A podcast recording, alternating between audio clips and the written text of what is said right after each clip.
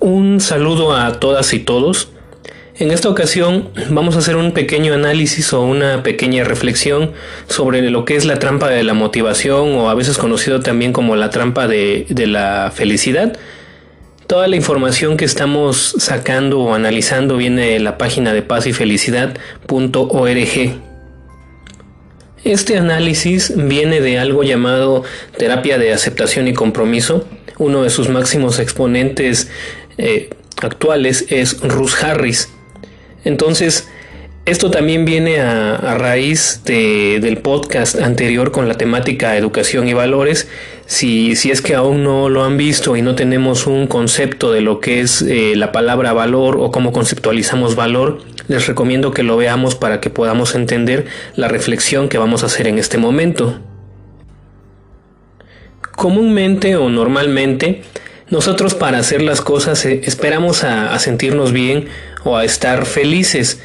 Y la felicidad es un estado de, ánimo que, no siempre es común en el ser humano. Nosotros a veces podemos estar tristes, podemos estar enojados, podemos estar desmotivados, podemos estar perezosos incluso. Y, lo que hacemos es esperar a que de alguna manera nosotros estemos felices para poder hacer las cosas que nos importan, aquello que valoramos. Imaginemos esto, imaginemos que tenemos una carreta y esa carreta representa los sentimientos o las emociones que sentimos comúnmente. Imaginemos que tenemos un caballo y el caballo representa los valores, todo aquello que valoramos y a lo que le damos importancia más que a otras cosas. Entonces, si nosotros esperamos a que de alguna manera mágicamente nos empecemos a sentir contentos o alegres para hacer las cosas que nosotros valoramos es como poner la carreta delante del caballo. A eso es a lo que se le conoce como la trampa de la motivación. Esperar a que te sientas bien para hacer algo es como poner el carro o la carreta delante del caballo. No confíes tanto en tus sentimientos o emociones. Confía en tus valores. Deja que ellos sean tu motivación.